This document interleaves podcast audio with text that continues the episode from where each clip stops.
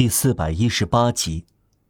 他寻思，这倒是真实的，存在例外，权力也会无所适从。面对事实规章，可能捉襟见肘，法典条文框不全一切，意想不到的事也得顺从。一个苦役犯的美德，会向一个官员的美德张开陷阱。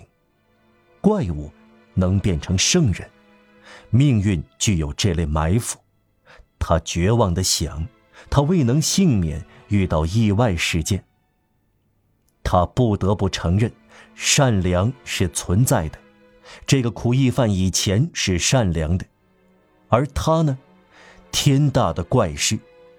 他刚刚善良过，因此他堕落了。他感到自己懦弱，他憎恨自己。对沙威来说，理想不是人道、伟大、崇高，而是无可指责。然而他刚刚失职了。怎么会走到这一步？这一切是怎么发生的？他对自己说不清楚。他双手捧住头，但这是枉然。他无法给自己解释明白。显然，他一直想把让瓦尔让绳之以法。让瓦尔让是法律的囚徒，而他沙威是法律的奴隶。他一刻也没有想过，他抓住让瓦尔让时，有过放走他的念头。可以说，他的手不知不觉张开了，放走了人。各种谜样的新鲜事在他的眼前微微展开。他对自己提出了问题，做出回答，而他的回答令他惊惧。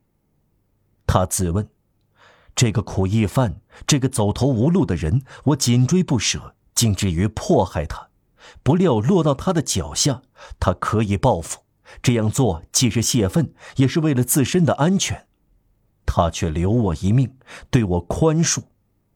他干了什么？履行职责。不，还有别的，而我呢？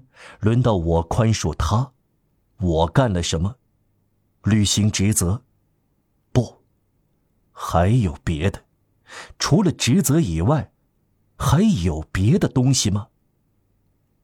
想到这里，他惶惶然了。他的天平解体，一个秤盘落入深渊，另一个升到天上。对于上面那个秤盘和下面那个秤盘，沙威无不感到惶恐。他压根儿不是伏尔泰主义者、哲学家或者无神论者，相反，他本能的尊敬稳固的教会，他认作这是社会整体庄严的部分，秩序是他的信条。他本能的尊敬稳固的教会，他认作这是社会整体庄严的部分。秩序是他的信条，对他已经足够。自从他成年和担任公职以来，他把当警察几乎看成自己的全部宗教。我们这里丝毫没有讽刺，而且用词极为严肃。他当密探，就像别人当教士。他有一个上级吉斯凯先生，直至今日，他还没有想过另一个上级——天主。这个新头头天主，他突然感觉到，不免慌乱不安。对这意外的出现，他不知所措，他不知怎么对待这个上级。他不是不知道下属应该总是哈腰，唯命是从，不能指责，不可争论。面对出格的上级，下级没有别的出路，只有辞职。可是该怎么向天主辞职呢？无论如何，而且他总是回到这一点上。对他来说，有个事实凌驾于一切之上，这就是他刚刚可怕的违法了。他刚对一个潜逃的惯犯闭目不看，他刚放走了一个苦役犯，他刚让一个应该伏法的人逃避了法律。他做了这件事，他不再了解自己，他对自己的行为。拿不准了，他不知道自己所作所为的理由，他感到头晕目眩。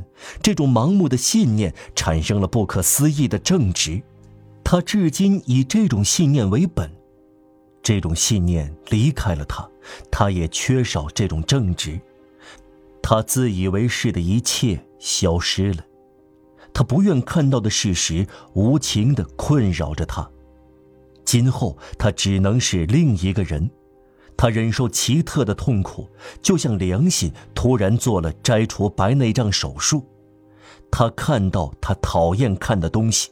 他感到空虚、没用，同以往的生活分离，被撤了职、解了体。权力在他身上死去，他再没有生的理由。可怕的局面，他受到感化了。本来是花岗岩，却在怀疑。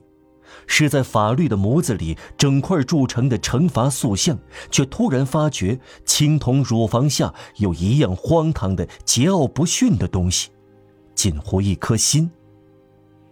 竟然以善良回报善良，虽然至今心里还在说这善良是恶。本来是看门狗，却去舔人家；本来是冰雪，却融化了。本来是铁钳，却变成了一只手，感到手指突然张开了，松开猎物。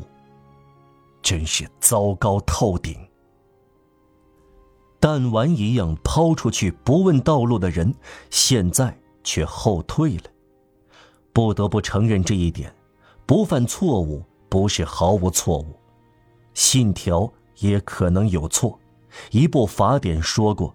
并没有说尽一切，社会不是完美无缺的，权力会有摇摆不定、不变的东西，可能会发生破裂。法官也是人，法律可能搞错，法庭可能出错。在天穹的无边蓝色玻璃中，看到了一条裂缝，